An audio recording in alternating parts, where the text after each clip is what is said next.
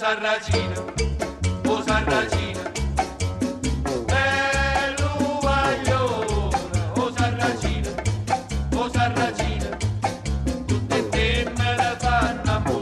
هزار سال شکوه برابر دویست سال نکبت. این داستان ناپله پادشاهی که از برج عافیت به فرش ذلت و حقارت رسید و تو خون نسل به نسلش نفرت و انتقام جهید. نه رومیا نه لمپاردا نه سیسیلیا نه اسپانیایی نه اتریشیا نه هیچ کس دیگه ای از زمان تولد ناپل تو 2500 سال پیش نتونست برای یه مدت طولانی توق بردگی رو گردن مردم این شهر بندازه.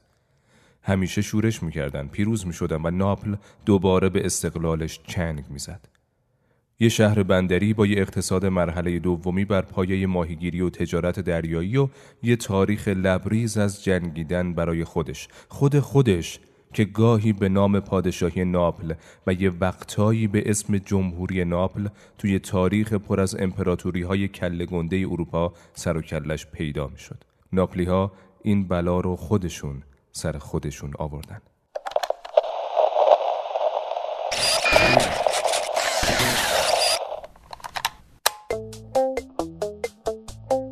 رادیو بوم تقدیم می کند اینجا رادیو بومه و با فقدان نامیراترین اسطوره فوتبال تصمیم گرفتیم این پادکست رو بسازیم.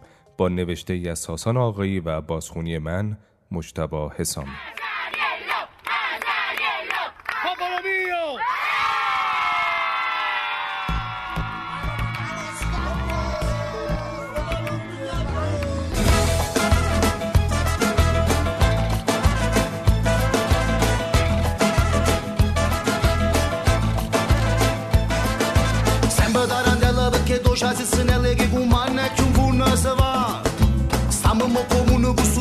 speranze gagnasse lontano Stessa ritornella sempre stessa sfogliatella C'ha gli ultimi per non allucca Voglie bagatelle o padrone salta buffa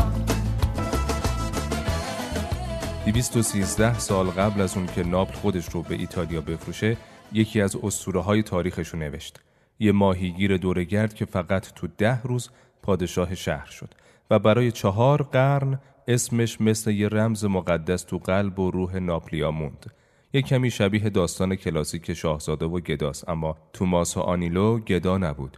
یکی بود شبیه بیشتر ناپلیا فقط دیگه نمی‌خواست مالیات بده به حکومت مزدور اسپانیایی. آنیلو که مردم بهش می‌گفتن ماسانیلو برده ها فقرا و تمام شهر رو به شورش واداشت. صد هزار نفر پشتش واستادن و بهش یه لقب تاریخی دادن. کاپیتان کل از اون شورش چند قرن گذشت و ناپل از یه دولت شهر همیشه قدرتمند تبدیل شد به برده ایتالیا. پاندمی اون توی قرن هفدهم انگار یه ناقوس مرگی بود که خبر می‌داد ناپل میمیره و پاندمی وبا دو قرن بعدش کار شهر رو ساخت. ایتالیا ناپل رو بلعید. تو عصر ماسانیلو ناپلیا به اسپانیایی خراج می‌دادن و حالا شمال ایتالیا ازشون کولی می‌گرفت. هر پولی که از جنوب میومد می‌رفت شمال و هر پولی که قرار بود خرج پیشرفت جنوب بشه ناپدید می‌شد. توی عصر تاریک ناپل اما هنوز اون اسم رمز از یاد مردم نرفته بود. نسل به نسل منتظر بودن تا کاپیتان کل جدیدشون متولد بشه و انتقام شهر رو از تمام ایتالیا بگیره.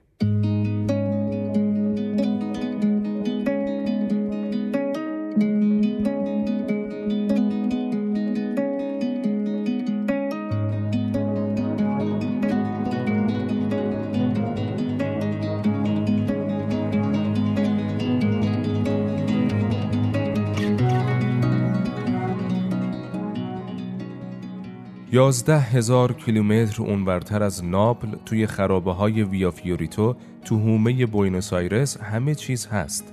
فقر، سوء تغذیه، قتل، جنایت، نکبت، روسپی های ارزون، مواد مخدر خلاصه هر چیزی که آدما لازم دارن تا زندگیشون رو نابود کنن.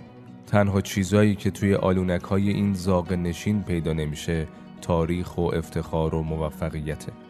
3 اکتبر 1960 توی یه خانواده پر جمعیت یه اتفاق ناخوشایندی تو راه بود.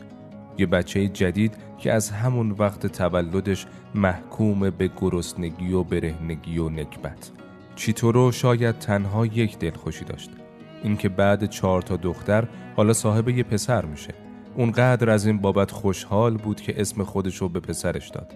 بله دیگو مارادونا متولد شده بود. دیگوی کوچیک از همون اول سوء تغذیه داشت. خوب رشد نمی کرد و به سختی مریض می شد. شانسی برای بهبودش نبود اینکه بچه های دو سه ساله توی ویا فیوریتو تلف بشن اونقدر معمولی حساب می شد که بعید بود حتی کسی رو ناراحت کنه. توی اون زاغه ها اگه مریض می شدی شانس مردنت همیشه بیشتر از زنده موندنت بود. کسی نمی‌دونست چه جوری ممکنه این بچه لاجون جون به در ببره. خب نمی‌دونستن با چی طرفن. دیگو زنده موند و انگار معجزه شده بود.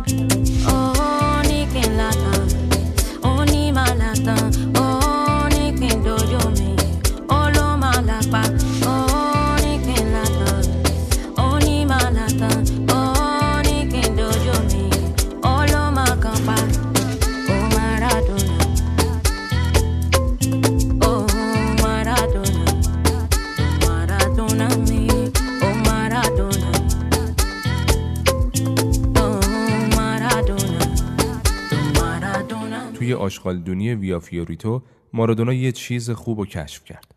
سه سالگی اولین توپ فوتبالش رو هدیه گرفت و همون وقت فهمید می‌تونه یه کارایی با این توپ گرد کنه که بقیه ممکن نیست از پسش بر بیان. خیلی زود اینو همه فهمیدن. رفت باشگاه محله و نگین استراروجا شد. انگار از یه کهکشان دیگه اومده باشه. توی زمین فوتبال کسی جلودارش نبود. آوازه کاری که دیگو با توپ می‌کنه توی تمام زاغنشین و محله های اطرافش پیچید. استعدادیابای آرژانتین جونیورز همون اطراف میپلکیدن تا از دل آشغالا طلا استخراج کنن. از تعریف هایی که شنیدن می‌دونستن یه شکار بزرگ تو مشتشونه اما خب اونا هم نمی‌دونستن با چی طرفن. اولین کسی که کشف کرد با چیزی بیشتر از یه فوتبالیست خوب سر و کار داره فرانسیسکو کورنو بود. باور نمی‌کرد معجزه ای که داره می‌بینه. فقط هشت سالشه. اما خب اون مارادونا بود. داشت آماده می‌شد تا کارایی رو انجام بده که قبل از اون هرگز کسی انجامش نداده. تیم جوانان آرژانتین جونیورز با رهبری دیگو 136 تا بازی رو نباخت. انگار باختن جزی از فوتبال نیست. توی دهه هفتاد رسم نبود که بازیکنهای رده سنی جوانان و امیدا توی تیم اصلی بازی کنن اما کورنو روز 20 اکتبر 1977 یک کادوی تولد زود هنگام به مارادونا داد. می‌دونست دیگو عاشق بوکا جونیورزه و توی نیمه دوم بازی جلوی ریور پلات که دشمن خونی بوکاست جواهرش رو فرستاد تو زمین.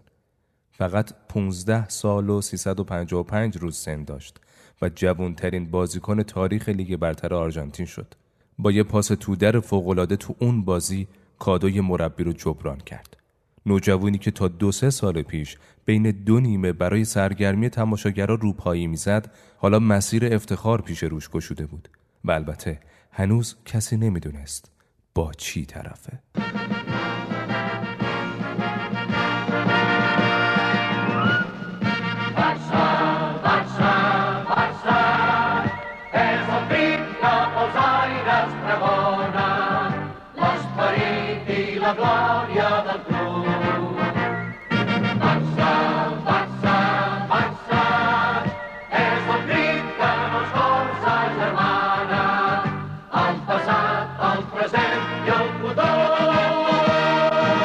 سالهای بزرگ شدن مارادونا عصر چریک بازی و کودتاهای نظامی و خونتا و حکومتهای سرکوبگر تو آمریکای جنوبی بود.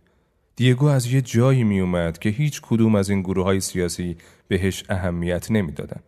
ویا فیوریتو توی حاشیه پایتخت کشور شکل گرفته بود اما انگار وجود خارجی نداشت.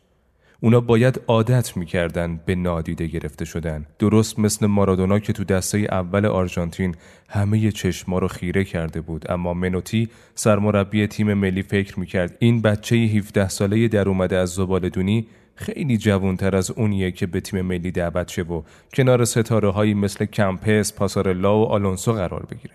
تیم ملی دست میلیونرای ریوری بود و حتی یه بازیکن هم از بوکا دعوت نشد. منوتی تو جامی که تو آرژانتین برگزار می‌شد تیم ملی رو برد فینال و اونجا هم با کمک ماریو کمپس و تانکای ارتش هلند و ضربه فنی کرد. وقتی آرژانتین اولین قهرمانیش رو تو جام جهانی جشن می گرفت پسر 17 سالش تنها تماشاگرش بود. رول اصلی موند برای 8 سال بعد. قهرمانی تو جام جهانی همه آرژانتین رو به وجد آورد اما زخم کودتای 1976 رو نپوشوند. چند هزار جوون آرژانتینی در پی کودتا روبوده شده بودن و سرنوشت نامعلومی داشتن. مادراشون اما تبدیل شدن به خاری تو چشم ارتش. اونا برای نخستین بار با روسریای سفید توی میدون پلازا مایوی بوینس آیرس جمع شدن و جنبش دادخواهی رو علنی کردن. پیروزی بزرگ 1978 تو جام جهانی که نظامیا به حساب خودشون واریز کرده بودنم نتونست صدای دادخواهی مادران میدون مایو رو خاموش کنه. یک سال بعد قهرمانی تو جام جهانی تیم ملی جوانان آرژانتین می‌رفت ژاپن تا برای جام جهانی زیر 20 سال بجنگه. تیم زیر فشار سیاسی شدید قرار داشت. دوستای برخی از بازیکنای تیم جزو سربنیز شده های بگیر و ببندا بودن و کاپیتان دیگو حس می‌کرد که باید کاری الهام بخش برای کل کشور انجام بدن. اون تازه داشت با پدیده های جدیدی تو زندگیش روبرو می‌شد. سیاست و انتظار مردم. نمی‌دونست که باقی عمرشو باید زیر فشار این دو آرزه طبیعی شهرت و محبوبیت سپری کنه. راه حلش برای کنار اومدن همیشه فوتبال بود و توی ژاپن دقیقا همین کارو کرد.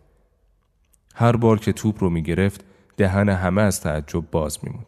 سپ پلاتر دیگوی 18 ساله رو اینجوری توصیف کرده بود. ستاره بازیا 6 گل زد و با شکست شوروی توی فینال جامو به خونه آوردن. در خفقان سیاسی و درگیری های شدید اون سالا تیم ملی جوانان تبدیل شد به نمادی از امید و ترجمه این باور که میشه به پیروزی رسید. مارادونا حالا چیزی بیشتر از یه افتخار فوتبالی ساخته بود.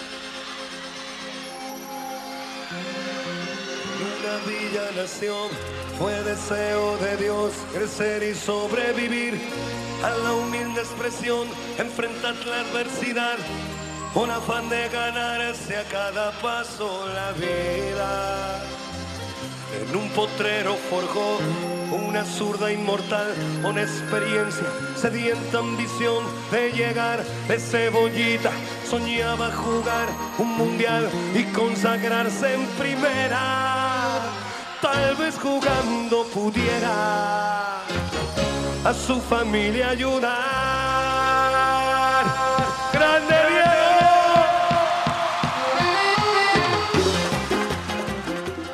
با آرژانتین جونیورز به نهایت چیزی که می‌خواست رسیده بود.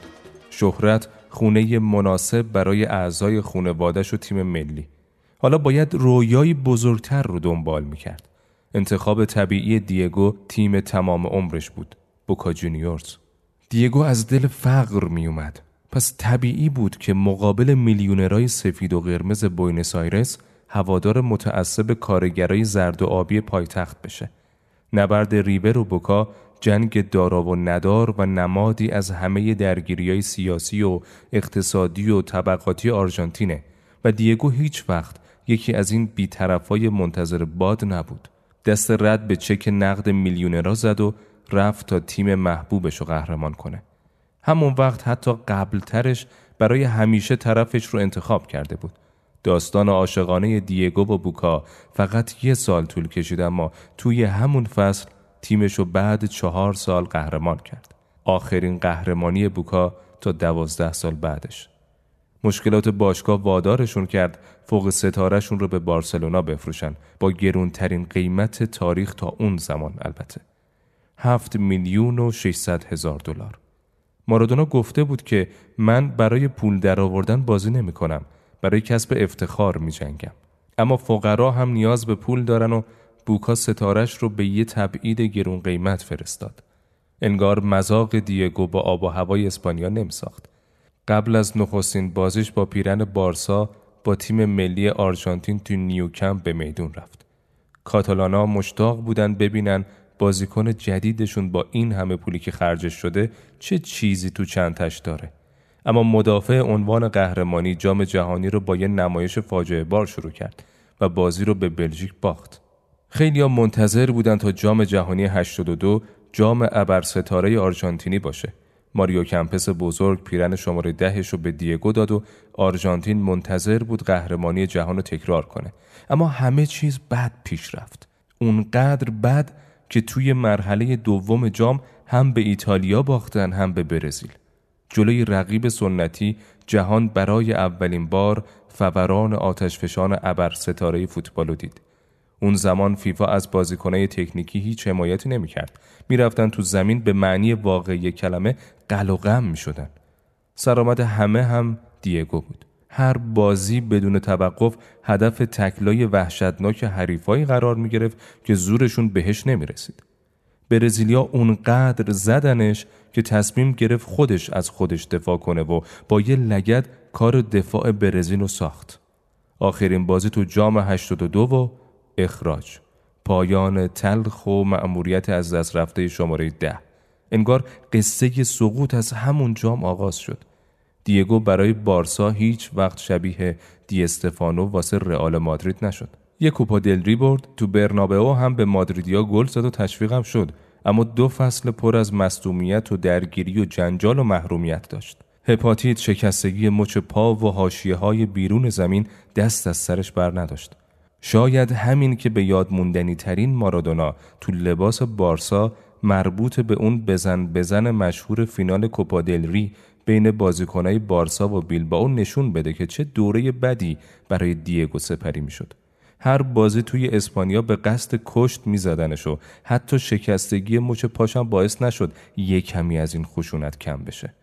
تو فینال کوپا دل ری همه چیز به اوج خودش رسید. هوادارای حریف شعار نژاد پرستانه علیه خودش و پدرش می‌دادن. بازیکنای بیلبائو هم کم از فحاشی تو زمین و قیچی کردن پاهاش نذاشتن. وقتی با یه تکل وحشیانه مچش زدن و زخمی شد، آتشفشان دیگو دوباره فوران کرد. مارادونا به سبک دفاعی بچه های محله ویا فیوریتو به سمت بازیکنهای حریف حمله ور شد و تا جاداش لگت زد و مشت خورد و دو تا تیم به جون هم افتادن. همه این صحنه ها جلوی چشم پادشاه خوان کارلوس و صد هزار تماشاگر حاضر تو استادیوم رخ داد و البته نیمی از مردم اسپانیا که فینال رو از تلویزیون می‌دیدن. بعد این جنجال تاریخی دیگو و بارسا به بنبست رسیدن. یکی از مدیرای وقت تیم گفت وقتی اون صحنه ها رو می‌دیدم می‌دونستم بیشتر از این نمی‌تونیم با اون پیش بریم. جنون حیرت انگیز و عجوبه بیشتر از ظرفیت یه تیم اروپایی مدرن شده بود. دیگو نمی‌تونست قواعد بازی رو بپذیره. اون کسی بود که خودش قواعد رو تعیین می‌کرد. می‌دونست باید بره. اما کجا؟ خیلی هم می‌گفتن یه جرقه پر از استعداده که ذهنیت و آمادگی بزرگ شدن رو نداره. یه ستاره سوخته معمولی. توی مارکت بیرحم فوتبال با جام جهانی 82 و ماجراهای بارسلون قضاوت می‌شد. بارسا هم حاضر نبود بعد خرج کردن 8 میلیون دلارش ارزون بفروشدش. خریدن دیگو مارادونا توی سال 1984 یه دیوونگی می‌خواست.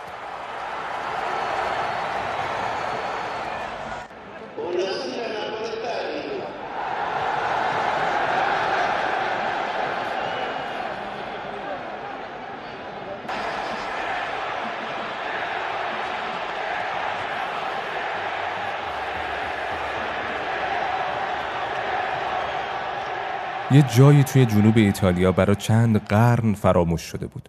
توی شهر نه شغلی پیدا می‌شد نه امیدی.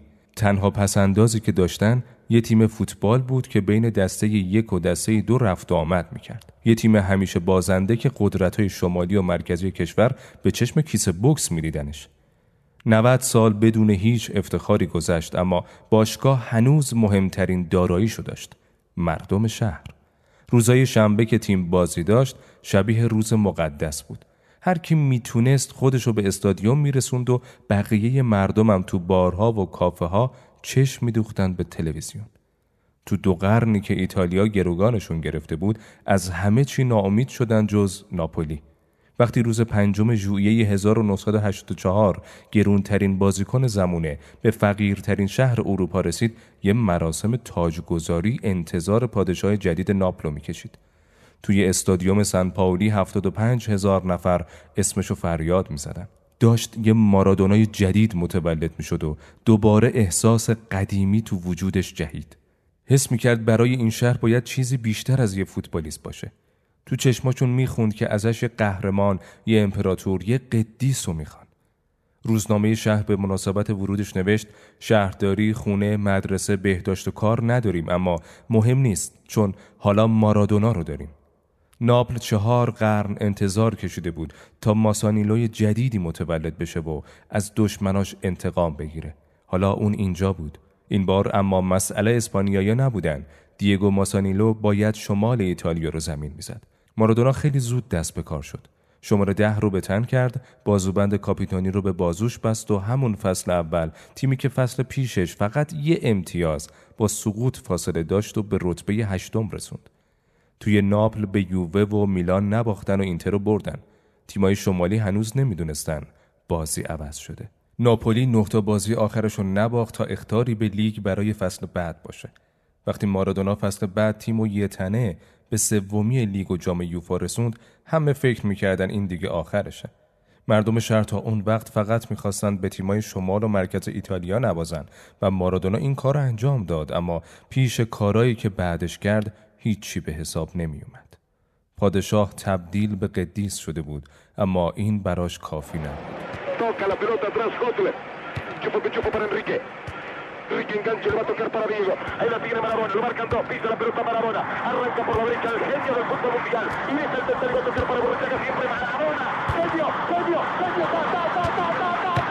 Yeah.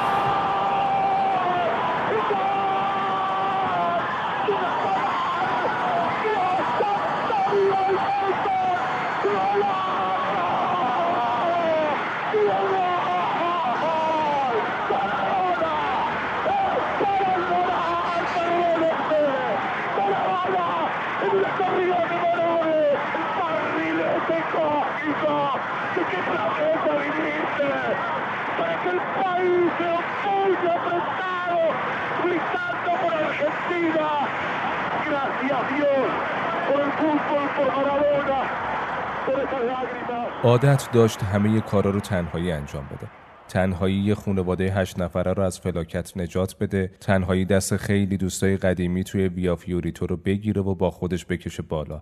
تنهایی تیم جوانان آرژانتین رو قهرمان جهان کنه. تنهایی یه جام قهرمانی برای بوکا بیاره و تنهایی ناپولی رو ببره اون بالاها جایی که هرگز نبوده. دو سال پرشوری که توی بندر گذروند دیگو رو آماده بزرگترین نبردای زندگیش کرد. با انگیزه تر از همیشه سلحشور و تسلیم ناپذیر. ناپل دیگو رو از زندان بارسلون بیرون کشید. سر پاش کرد و یه نقش تازه براش نوشت. وقتی شهر رو ترک می‌کرد تا به تیم ملی بپیونده تنها کسی تو دنیا که می‌دونست تو مکزیک چه اتفاقی میفته دیگو بود. چون سرنوشت تو دستای خودش بود نه هیچ کس دیگه. کم کم داشت قدرت تغییر همه چیز رو پیدا می‌کرد و گاهی از قدرتش میترسید. برخلاف 78 و 82 این بار کسی آرژانتین و مدعی به حساب نمی آورد. اونا توی کوپا آمریکای 83 در غیاب دیگوی مستوم حتی از گروهشون بالا نرفتن. و بعد هم توی مقدماتی جام جهانی خوب نبودن. کار آرژانتین تو مکزیک با یه برد راحت جلوی کره جنوبی آغاز شد. ایتالیا مدافع عنوان قهرمانی حریف بعدی بود که گل مارادونا متوقفش کرد و بازی آخر گروهی جلوی بلغارا تیم به مشکلی بر نخورد. تو اولین بازی مرحله حذفی آرژانتین اوروگوئه رو حذف کرد تا به روز محشر برسه. 22 ژوئن 1986 ورزشگاه آستکا یکی از بزرگترین جنگای تاریخ فوتبال تو راه بود و احتمالاً بزرگترینش. چهار سال قبلش قررش توپای جنگی جزایر فالکلند و لرزوند. یه جایی تو جنوب اقیانوس اطلس. ارتش آرژانتین به مجمع الجزایر حمله کرد و کنترلش رو به دست گرفت اما این پیروزی سریع پیامدهای ویرانگری داشت. ارتش بریتانیا وارد عمل شد و جهنمی به پا کرد که آرژانتین تنها تو 74 روز دستاشو برد بالا و فالکلند رو واگذار کرد. 649 پسر آرژانتینی رو خاک فالکلند جون داده بودن اما بیهوده و بیسمر آرژانتین احساس تلخی داشت. خیلی تلخ. شکست سرفکندگی خشم و حس گس انتقام. اینقدر عصبانی بود که تومار و حکومت نظامی پیچیدن و آخرین رهبر نظامی کشور را انداختن زندان.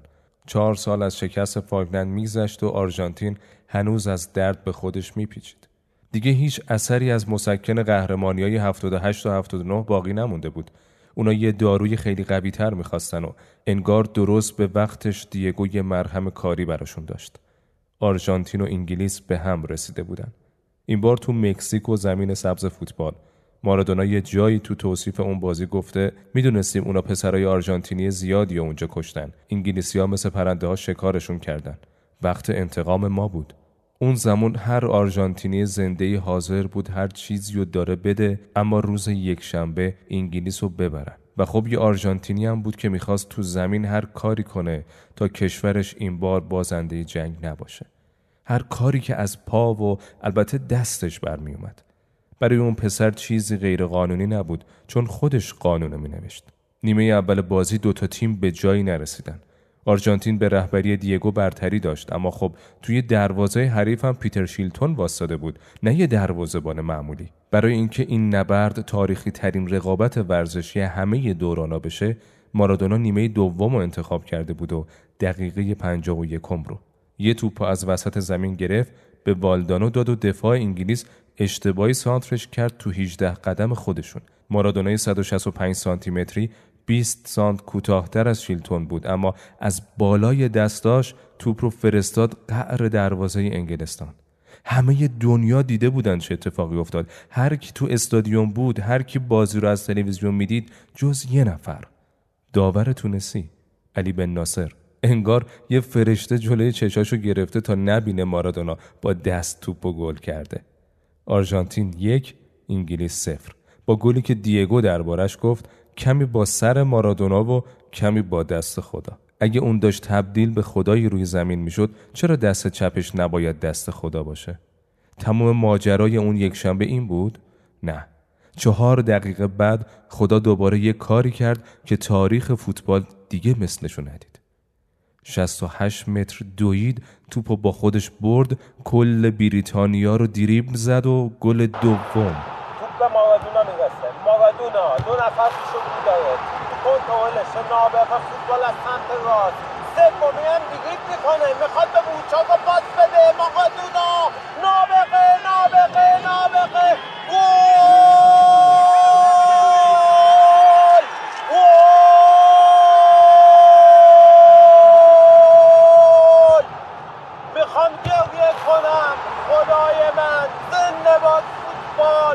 ¡Gol!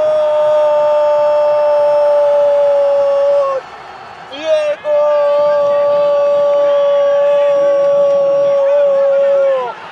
دیگو مارادونا نمی‌تونم جلو این اشکا رو بگیرم عجب فرار استثنایی مثل موشک کیهان پیما تو از کدوم سیاره اومدی که همه انگلیسی ها جا بذاری که باعث بشی یه ملت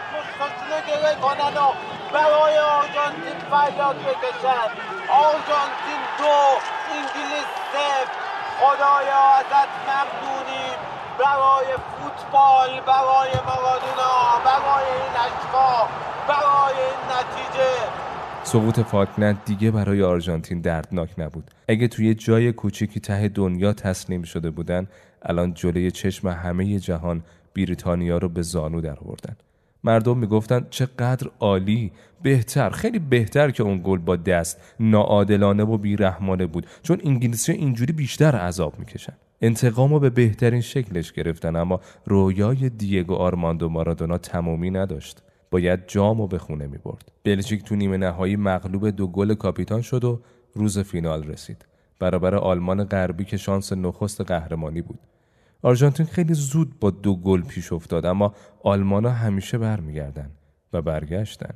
تو کمال ناباوری بازی و مساوی کردن. خسته شده بودم ربقی برام نمونده بود اما اینجا بود که شماره ده باید خودشو نشون می‌داد و خودشو نشون داد با یه پاس به برچاگا به قیمت یه جام جهانی آرژانتین جام و بغل کرد و دیگو مارادونا فراتر از هر پاپ قدیس پادشاه امپراتور و دیکتاتوری واساد اون خدا شده بود.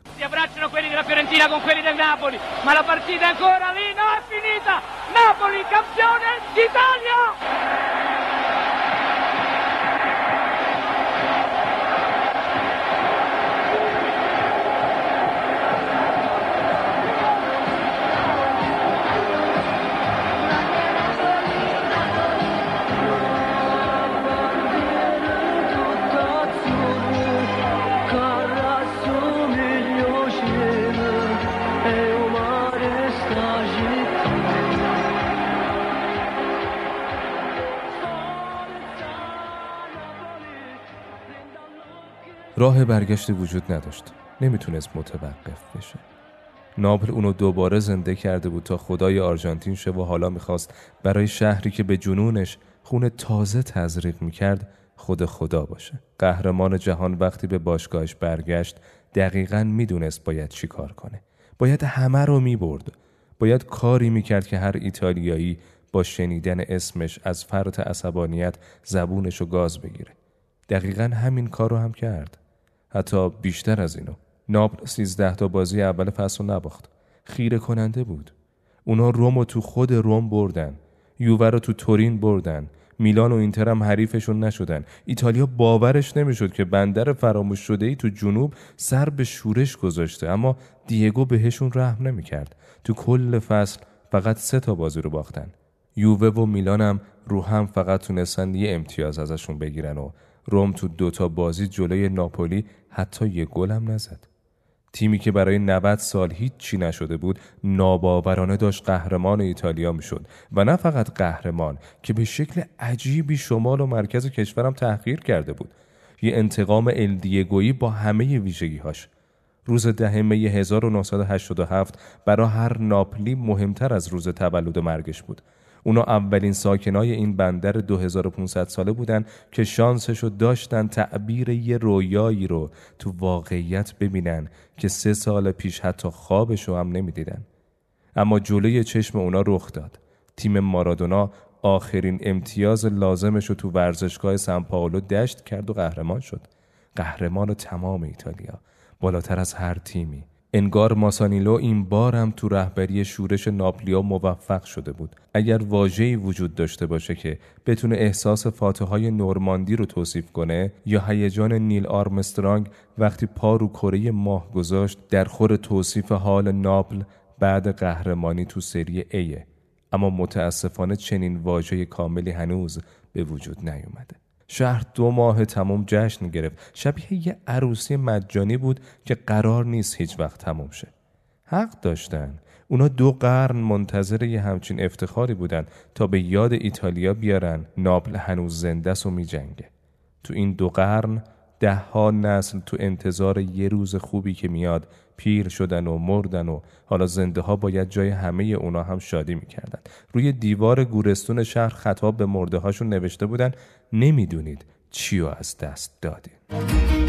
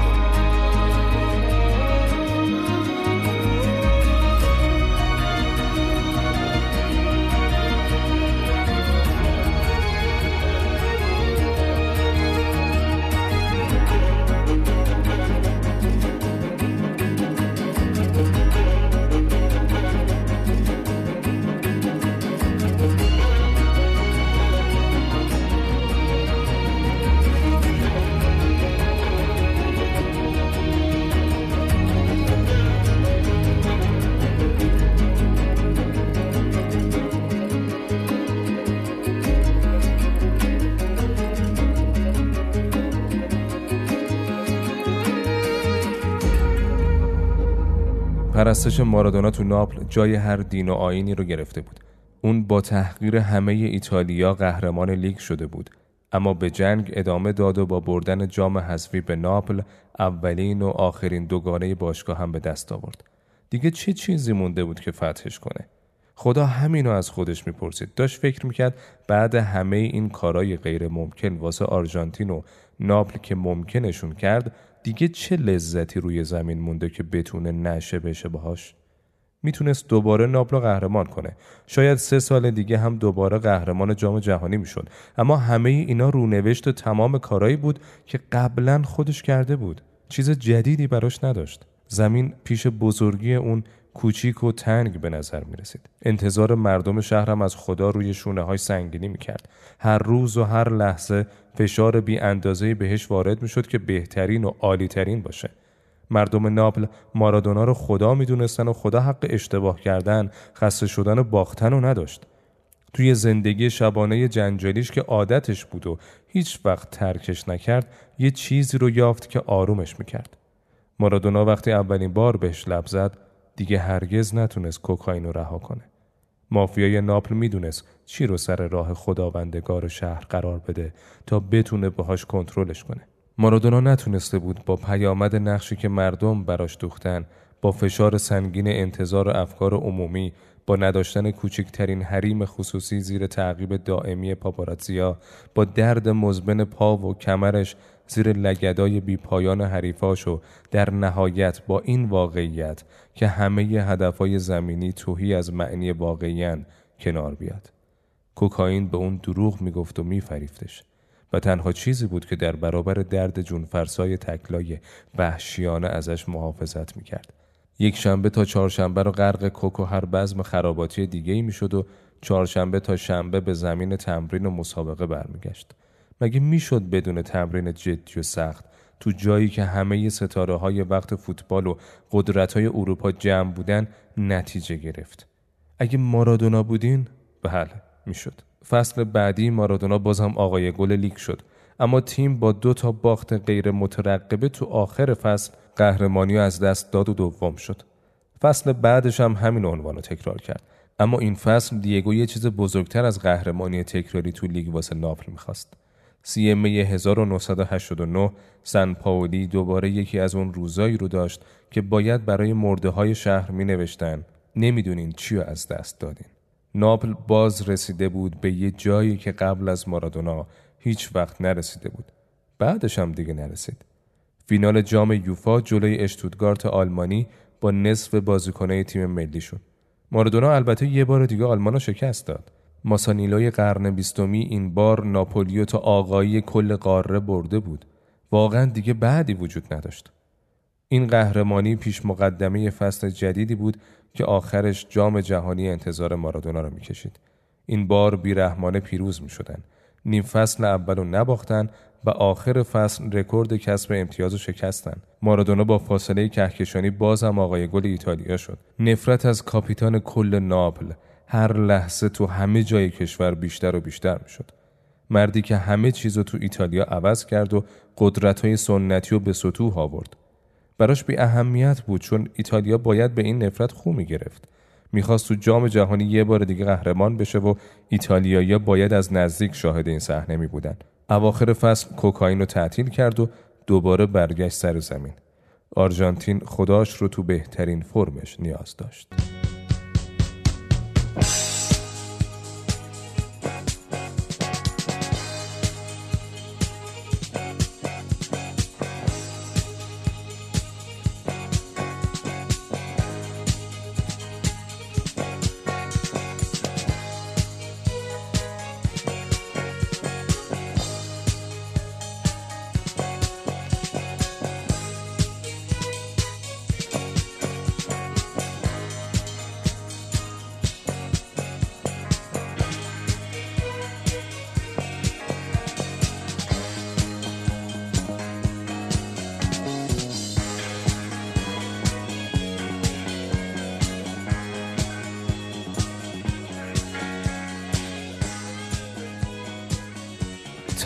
ایتالیا منهای یه شهر بندری تو جنوبش تو جام جهانی دوتا هدف داشتن. اول تیم ملیشون قهرمان بشه دوم مارادونا نابود بشه. آرژانتین هم اونقدر جام و بعد شروع کرد که بعد کامرون ناشناخته و رومانی تو گروه سوم شد و به عنوان تیم سوم رفت مرحله بعد. کامرونیا تو بازی اول اونقدر مارادونا رو زدن که دوتا اخراجی دادن. دروش می‌کردن. یه نسخه ای دادن دست بقیه تیما که با شماره ده چیکار کنن. تو بوینس آیرس فریادا خاموش شده بود. تو یک شونزدهم جام خورده بودن به برزیل که با کارکا یکی از بهترین تیمای تاریخشو داشت و اومده بود بعد 20 سال قهرمان بشه. حذف شدن با باختن به حریف سنتی خیلی براشون سخت بود. اما آرژانتین 81 دقیقه مقاومت کرد. بازی یه جور دفاع مقدس از آب در اومد. برزیل خیمه زده بود رو 18 آرژانتین. توپ سه بار خورد به تیرک دروازهشون و اون روز گویی گوچه آ فقط با پای سومش توپ نگرفت. برزیلیا دو تا برنامه داشتن. بی مهابا حمله کنن و بی مهابا مارادونا رو بزنن. بالاخره توی نخستین باری که نتونستن بزننش از 60 متری دروازه تافارل حمله تک نفرش رو شروع کرد. برزیلیا یاد گل قرن به انگلیس افتادن. اما این بار پشت 18 به کانیگیا پاس داد تا به قول خود کلودیا راحت ترین کار عمرشو بکنه. آرژانتین در عین ناباوری رفت مرحله بعد و یوگسلاوی رو تو پنالتیا برد. معلوم بود تیم اونقدری که باید آماده قهرمانی نیست اما خب هنوز مارادونا رو داشتن. ایتالیایی حساب و کتاب درستی کرده بودن. تو گروهشون اول می شدن و تا نیمه نهایی جام راحت بالا می اومدن چیزی که حسابشو نکرده بودن این بود که آرژانتین سوم بشه و بیاد توی نیمه بالایی جدول حذفی و برسه به نیمه نهایی. اگه می‌دونستن عمرن بازی نیمه نهایی رو مینداختن ناپل. ناپل یه خدا داشت. مارادونا و خدا با یه جمله شهر رو به شورش واداشت. گفت ناپل هیچ وقت جزی از ایتالیا نبوده. کسایی که میپرستیدنش رو خطاب قرار داد. گفت ناپل هر وقت به من مارادونا نیاز داشته من پشت ناپل واستادم. الان مارادونا به ناپل نیاز داره. تیم ملی آرژانتین تو میلان، فلورانس و تورین بازی کرده بود و هوش شده بود. تنها جایی که به سرود ملیشون بی احترامی نکردن و انگار تو خونش بازی می‌کرد توی ناپل بود. حالا که خدا تو نیمه نهایی جام رسیده بود به تیم ملی کشور ایتالیایی ها انتظار داشتن ناپلیا بهش پشت کنن و سمت پرچم کشورشون باستن. اما اونا چیزی از ایمان نمی‌دونستن. مگه می‌شد دست از پرستش خداشون بردارن؟ ناپل چند قرن با رومیا جنگیده بود تا هویت یونانی خودش رو حفظ کنه. حالا بعد یه هزاره دوباره داشت هویت خودش رو تعریف می‌کرد. بیشتر شهر تصمیم گرفت آرژانتینی باشه نه ایتالیایی. کار کشید به ضربه های پنالتی و آرژانتین با پنالتی دیگو و دستای طلایی گویکوچه آ رفت فینال. ساعت ده شب سوم جولای 1990 ایتالیا یه تصمیم گرفت. خدای ناپل باید کشته بشه. این البته فقط تصمیم ایتالیایی نبود. ریاست مادام العمر برزیلی فیفا از برتری ابدی رقیب سنتی و اینکه کسی اومده فرسنگ ها بهتر از پله دیوونه شده بود. فشار سیاسی زیادی هم وجود داشت که همزمان با های آزادی خواهانه تو آلمان شرقی و حرکت دوتا آلمان به سوی اتحاد تو فینال یه اتفاقی بیفته که به این روند سرعت بده. توی روم که از بازی فینال میزبانی می‌کرد جهنمی برای آرژانتینیا برپا بود. پرچمای آرژانتین همه جا مورد حمله قرار می گرفت و وقتی سرود ملی این کشور پخش شد تماشاگرها توهین و بی احترامی و به نهایتش رسوندن. دوربین مارادونا رو نشون می‌داد که زل زد توی لنز و دوبار بهشون گفت حروم زاده ها شاهد یکی از زشتترین فینالای تاریخ بودیم که داور همه چیزش رو تعیین کرد. آرژانتین بدون کانیگیا و سه بازیکن محروم و مصدوم به زمین رفت و دقیقه 66 هم ده نفره شد. اما هنوز مقاومت می‌کرد تا دقیقه 84 رودی فولر یه دایو آموزشی تو 18 قدم زد و داور ناپنالتی ترین پنالتی فینال جام جهانی به آلمانا داد. گویچه آ جهت توپ و تشخیص داد اما آندریاس برمه پنالتیشو به گوشه ترین نقطه دروازه فرستاد و تمام.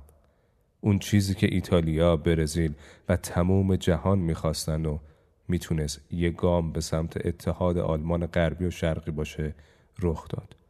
مارادونا شکست خورد و اشک ریخت. دوباره سیاست رو زندگیش سایه انداخته بود. توی آلمان شرقی مردم با پرچمای آلمان غربی به خیابون ریختن و شادی کردن. تو فیلم استثنایی خداحافظ لنین گوشه هایی از این شادمانی جمعی تمام آلمان بعد 45 سال رو می‌بینیم. گورباچوف و کل تصمیم گرفته بودند برچیدن دیوار برلین به قرن 21 موکول بشه اما فقط سه ماه بعد مردم کار کمونیسم رو تمام کردن. یه فینال زشت برای یه نتیجه زیبا.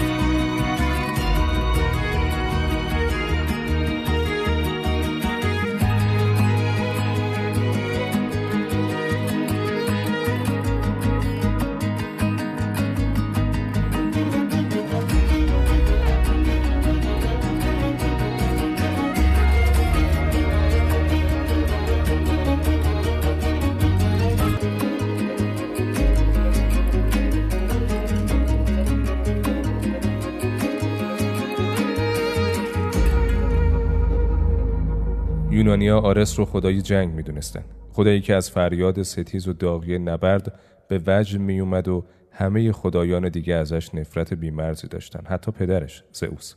وقتی جام تموم شد مارادونا موند و ناپل و یه ایتالیای متنفر نه یه تنفر معمولی.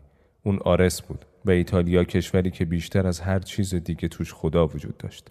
رومیا یه بار دست به دست هم دادن و سزار رو تو سنا کشتن. حالا هم متحد شده بودن تا کاپیتان کل ناپل رو کارداجین کنن باید دین مارادونا از این شهر جمع می‌شد تا این شورش تموم بشه. پلیس ایتالیا تحت نظر گرفته و شنودش می‌کرد. هشت ماه بعد شکست دادن ایتالیا توی نیمه نهایی جام جهانی مارادونا رو متهم کردن به چیزایی که هر ایتالیایی دیگه ای رو هم می‌تونستن باش بفرستن زندان. حتی پاپو اگه قرار بود مارادونا بابت دادن مجانی چند گرم کوکائین به چند تا روسبی 20 سال بره زندان که برلوسکونی رئیس باشگاه میلان و پدرخوانده شمال نخست وزیر بعدی سه دوره کشور باید چند بار اعدام می‌گرفت. یه پرونده سازی تمام و کمال به قصد نابود کردنش راه انداختن. توی دادگاه به زندان تعلیقی و جریمه سنگین محکوم شد و معلوم بود این تازه اولشه. مافیای ناپل بهش گفت دیگه نمی‌تونه امنیتش رو تضمین کنه.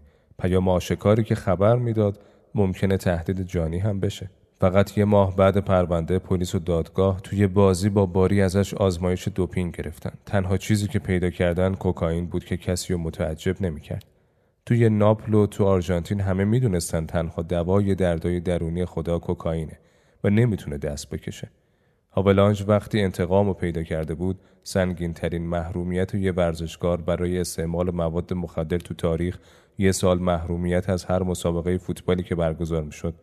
سقوط خدا شروع شد.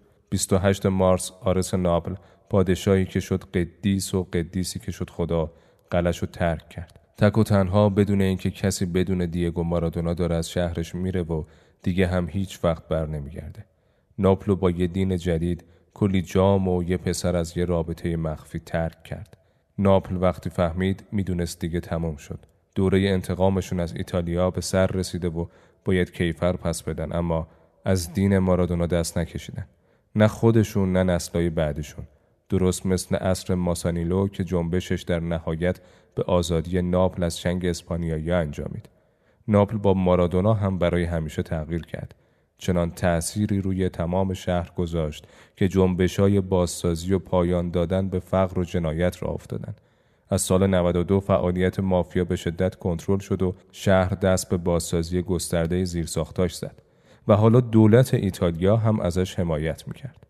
مارادونا عظمت رو براشون به ارث گذاشت و بهشون آموخت که لیاقتتون اون بالا بالا هست. نمی‌خواستن برگردن به جایی که قبل مارادونا بودن. برای خود خدا اما اوضاع یه جور دیگه ای پیش می‌رفت. انگار اصاره حیاتشو به ناپل بخشید و همه چیزشو اونجا گذاشت. یه کمی شبیه داستان آرش و کمانگیر خودمون. دیگو نمی‌دونست ماسانیلو زود به عرش رسید اما هیچ وقت خوش عاقبت نشد.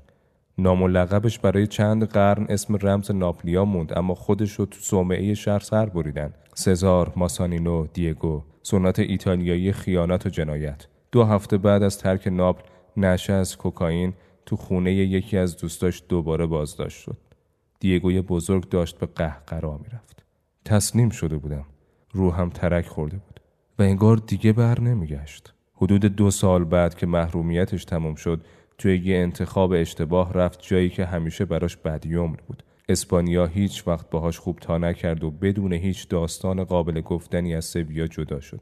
برگشت به آرژانتین و یه انتخاب بد دیگه. نیوز اولد بویز یه تیم معمولی که خیلی زود خستش کرد. خدای برخاک افتاده فوتبال، ناپل و آرژانتین کفشاش آویخت. دورش تمام شده بود. دین مارادونا داشت منقرض میشد. Diego Armando Maradona, the most famous footballer to come out of Argentina, the most talented to come out of Argentina, the most controversial and most infamous to come out of Argentina. At 33 years of age, an unexpected fourth appearance in the World Cup finals provided a temptation much too strong to resist. A chance to answer a nation's call, to try and right wrongs, to do battle once more with the demons that seemed to torment him in his quest to be remembered as the perfect ten.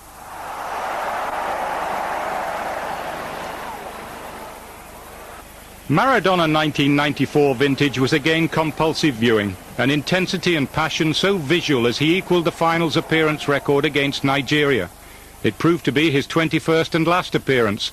There would be no record-breaking encore once he'd been led away from the heat of battle to the inferno of controversy that followed a random drugs test. آرژانتین هنوز گویی گوچه ها رو داشت. روجری، سیمونه و رندوندو هم به تیم اضافه شده بودند و یه شاه ماهی هم به نام گابریل عمر باتیسوتا اما شماره ده رو بعد دوازده سال دیگه نداشتن.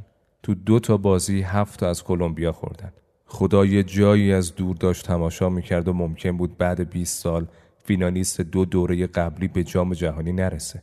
آلفیو باسیل می‌دونست حتی اگه از سد پلی‌آف هم بگذرن جام جهانی فاجعه ای پیش روشونه. تمام آرژانتین می‌خواست مارادونا برگرده، تیم می‌خواست مارادونا برگرده و باسیل هم همینو می‌خواست. پس رفت سراغ خدا. گفت بدون اون آرژانتینی وجود نداره مارادونا یه سالی می‌شد که بازی نمی‌کرد حسابی چاق شده بود اما دوباره یه ملت به کاپیتانش نیاز داشت نمی‌تونست بگه نه برگشت و آرژانتین و برد جام جهانی. کوکائین گذاشت کنار و تمرینات خیلی دشوارش آغاز شد. توی چند ماه دوازده کیلو کم کرد. می‌خواست انتقام چهار سال پیش از همه بگیره. زیر شلاق رسانه ها که هیچ وقت باش خوب نبودن فقط خانواده و کلودیای همیشه وفادارشو داشت. دو تا پزشک متخصص و مردم رو. می‌گفتن اون دیگه مارادونا نیست اما وقتی جام جهانی شروع شد چیزی بزرگتر از شماره ده آرژانتین وجود نداشت. همه چشما دوخته شد به اون. خدا برگشته بود. جنگ مارادونا آغاز شد. جام تو آمریکا برگزار می شد. برای مارادونا که دهه 60 و 70 آرژانتین رو به چشم دیده بود آمریکا نمی‌تونست یادآور چیزای خوبی باشه. با نفرت از دیکتاتوری نظامیا و حامیاش بزرگ شده بود. مادرای میدون مایو تو ذهنش حک شده بودن و همه عمر هر جا که تونست علیه آمریکا حرف زد. باید جام رو جلوی چشم آمریکایی‌ها می‌برد بالا. شاید یه فرصت انتقام دیگه ای بود. شبیه به انتقامی که از انگلیس گرفت. مارادونا البته نمی‌دونست تو آمریکا فوتبالی معنی دیگه ای داره که خلاصه میشه به فوتبال آمریکایی و ساکر اصلا براشون مهم نیست دشمناش جای دیگه ای نشسته بودن و وقتی اون لحظه فراموش نشدنی بازی با یونان شکل گرفت دست به کار شد 21 ژوئن 1994 شهر فوکسبورو تو ماساچوست یکی از مورد توجه ترین روزهای تاریخش رو تجربه می‌کرد. ساعت چهار بعد از ظهر آرژانتین به رهبری دیگو آرماندو مارادونا وارد زمین شد تا جام آغاز کنه. این تیم با کاپیتانش هیچ شباهتی به اون تیمی نداشت که از صعود به جام جهانی در مونده بود. با رهبری دیگو تو مرکز زمین باتیسوتا همون نیمه اول کار یونان رو ساخت اما این بازی برای یه چیز دیگه ای اینقدر مشهور شده. دقیقه 60 مارادونا پشت 18 توپو گرفت و کوبید به تاق دروازه. جایی که دست هیچ کس بهش نرسه قطعا مهمترین گلش تو جام جهانی نبود اما یه لحظه خاص توی زندگی کسی به شمار می‌رفت که قهرمانی های حیرت انگیز و پیروزی های جنون آمیز رو دیده بود و بعد یه سقوط آنی و دردناک و با فریادی طولانی و از ته دل به سمت چپ زمین دوید اونجا یه دوربین انتظارش رو می‌کشید تا مهمترین قابی که گرفته رو ثبت کنه. فریاد خدا سر تمام اونایی که می‌خواستن نابودش کنن. تمام تیم ریختن سرش. این لحظه ای بود که به جهان می‌گفتن آره ما برگشتیم. این جایی موقع سر در نمیرید. همه چیز آماده بود. بازی دوم نیجریه خیلی تلاش کرد اما آرژانتین با یه پاس گل از مارادونا برنده شد. بین اون همه ستاره محور و موتور آرژانتین مثل همیشه شماره ده بود. بدون اون انگار تیمی وجود نداشت. سوت پایان بازی آخرین تصویر مارادونا تو جام جهانی رقم خورد. یه پرستار آمریکایی اومد سراغش و دستشو گرفت و بردش برای آزمایش دوپینگ. هیچ وقت نگفتن دقیقا چی شد که تصمیم گرفتن از مارادونا تست دوپینگ بگیرن. مارادونا برای کاهش وزن شدید ماها بود انفرادی تمرین می‌کرد و از مکملا برای بالا بردن قدرت حوازیش کمک گرفت. همش رو با دستور دکترش انجام داد و بخت زده بود که چطوری ممکنه به دوپینگ متهم بشه. فیفا کارشو ساخته بود. بعدا پذیرفت که مارادونا آگاهانه از مکملای غیر مجاز استفاده نکرده اما حتی کاهش محرومیتش فایده ای نداشت. یه بار دیگه با یه پرونده خیلی مشکوک نابودش کرده بودن. کیا؟ کسایی مثل هاوالانج و بلاتر که تا مغز استخون درگیر فسادای وحشتناک و میلیون دلاری بودن. تصمیم گرفتن بزرگترین عشق دیگو رو ازش بگیرن. روحشو که بعد آسیب 91 به سختی بازیافته بودش دوباره له کردن اونا پای منو بریدن این یه تجارت کثیفه دیگو برای همیشه از تیم ملی رفت. فقط 6 ساعت قبل بازی سوم خبر محرومیت رو اعلام کردن و آرژانتین بدون شماره دهش حتی با اون همه ستاره هیچی نبود. به تیمایی باختن که فقط ممکن بود یه بار تو تاریخ بهشون ببازن. تنها باری بود که وقتی برگشتن به خونه هیچکی سرزنششون نکرد. می‌دونستن بدون خدا شدنی نیست. 26 سال گذشته و برای آرژانتین هرگز نشده. همیشه گشتن دنبال یکی که فقط یک کمی شبیه مارادونا باشه. شاید دوباره قهرمانشون کنه اما هیچ کس شبیه اون نیست. مگه میشه خدا شبیه کسی باشه؟ Si yo fuera Maradona, viviría como él. Si yo fuera Maradona, frente a cualquier portería. Si yo fuera Maradona, nunca me equivocaría. Si yo fuera Maradona, perdido en cualquier lugar. La vida es una tómbola, de noche y de día. La vida es una tómbola, y arriba y arriba. La vida es una tómbola, de noche y de día. La vida es una tómbola, y arriba y arriba. Si yo fuera Maradona, viviría como él.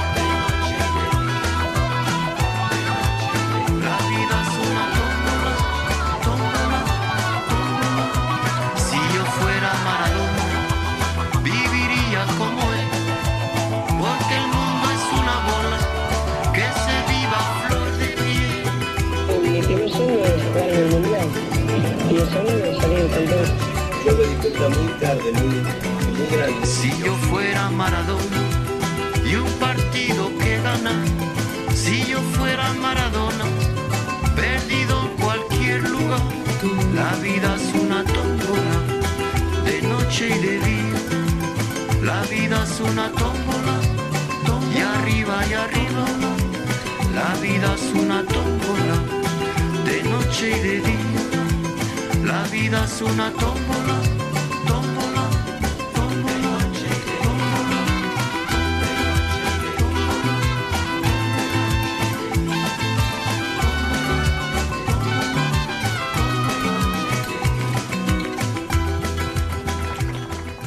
داستان مارادونا و فوتبال با برگشتنش به جایی که همیشه یه جای خالی براش داشت تموم شد.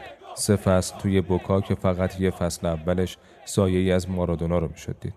دو فصل بعدی درگیر مصدومیت، پرونده های شخصی و کوکائین بود و در عمل بازنشسته به حساب می اومد. هنوز نتونسته بود با کاری که باش کردن کنار بیاد. توی مواد و زندگی شبانه غرق شده بود. نه کلودیا نه دالما مادرش که همیشه ناجیش بود و نه چیتورو پدرش نمی‌تونستن هرکول دیوونه درون مارادونا رو مهار کنن. سرانجام یه حمله قلبی کارشو ساخت. یه روزنامه تیتر زد دست خدا در دستان خدا. آرژانتین و البته شهر ناپل به نیایش برخاست.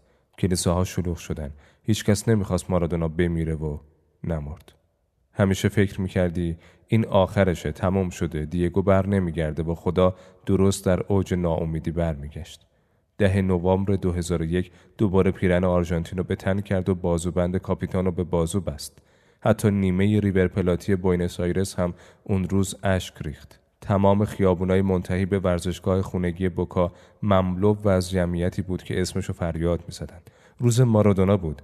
تیم ملی آرژانتین به افتخار کاپیتان بی همانندش به قول مالدینی بزرگترین بزرگی که وجود داشته به دیدار ستاره های جهان می‌رفت. از والدراما و هیگویتای کلمبیایی تا ماتئوس آلمانی و کانتونای انگلیسی همه اومده بودن که سهمشون رو به ارباب فوتبال ادا کنن.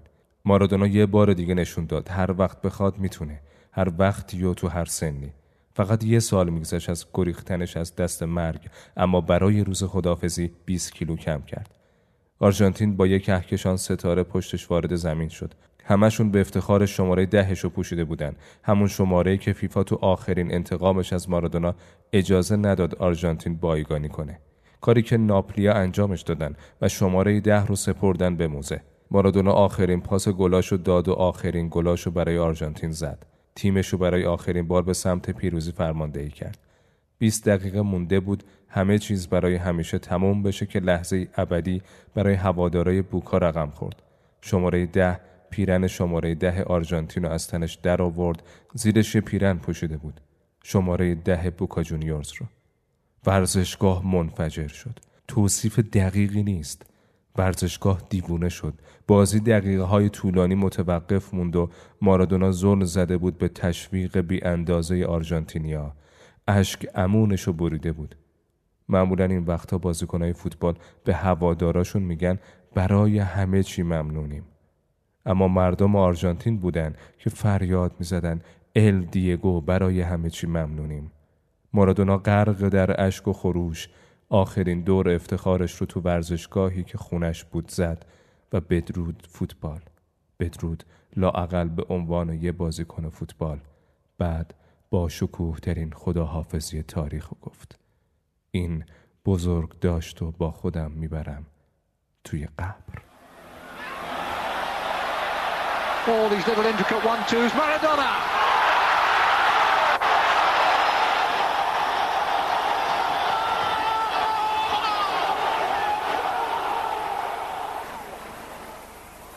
Here's Maradona. Oh, and he makes it 1-1. Maradona. Going at them again. Brilliant run by Maradona. Fantastic goal. Unbelievable.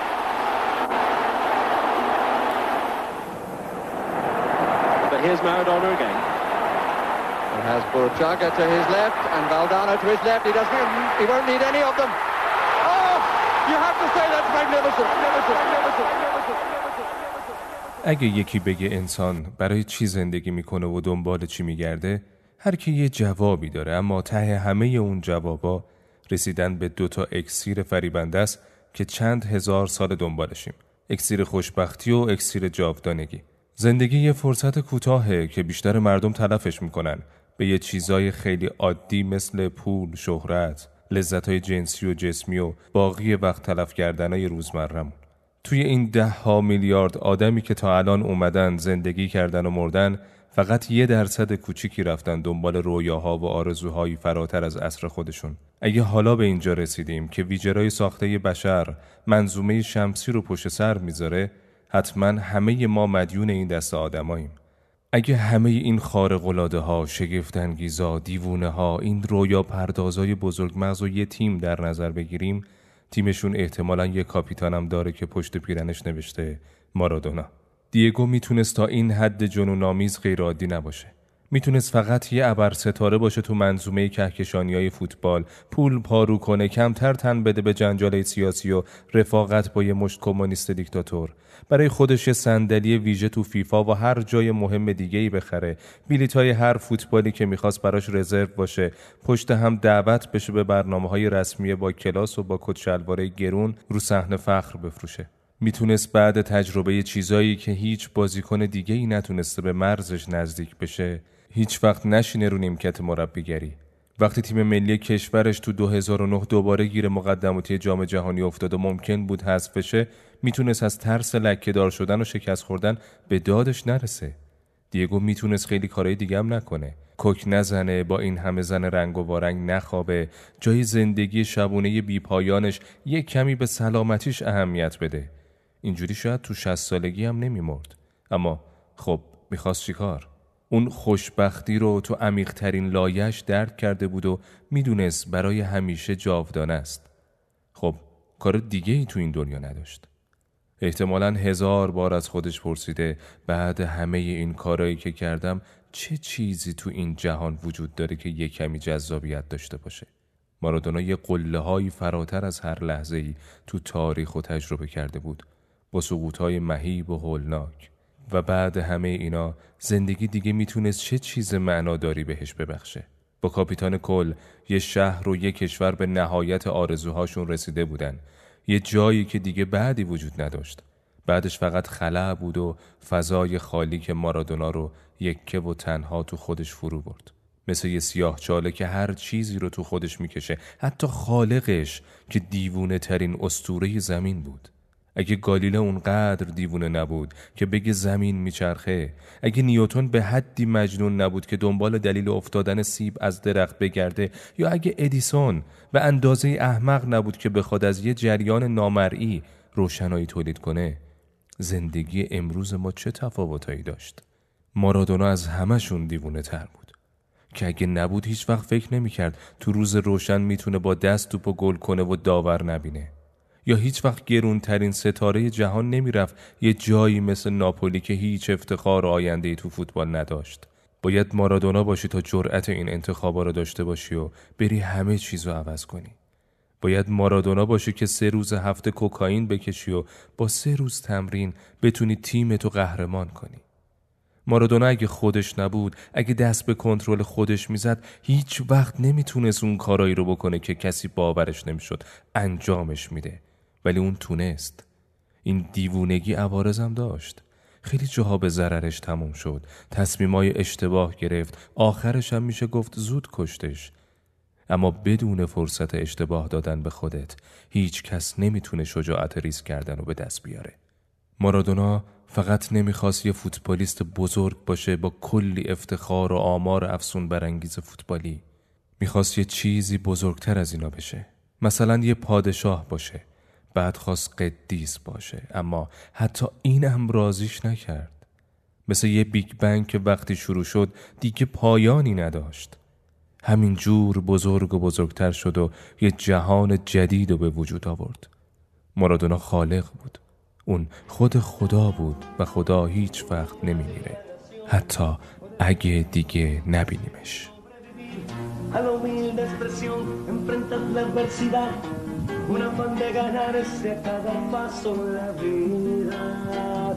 En un potrero forjó una zurda inmortal con experiencia, sedienta ambición de llegar de cebollita, soñaba jugar un mundial y consagrarse en primera, tal vez jugando pudiera a su familia ayudar. A poco que debutó, Maradona, Maradona, no se fue quien corrió, Maradona, Maradona, sueño tiene una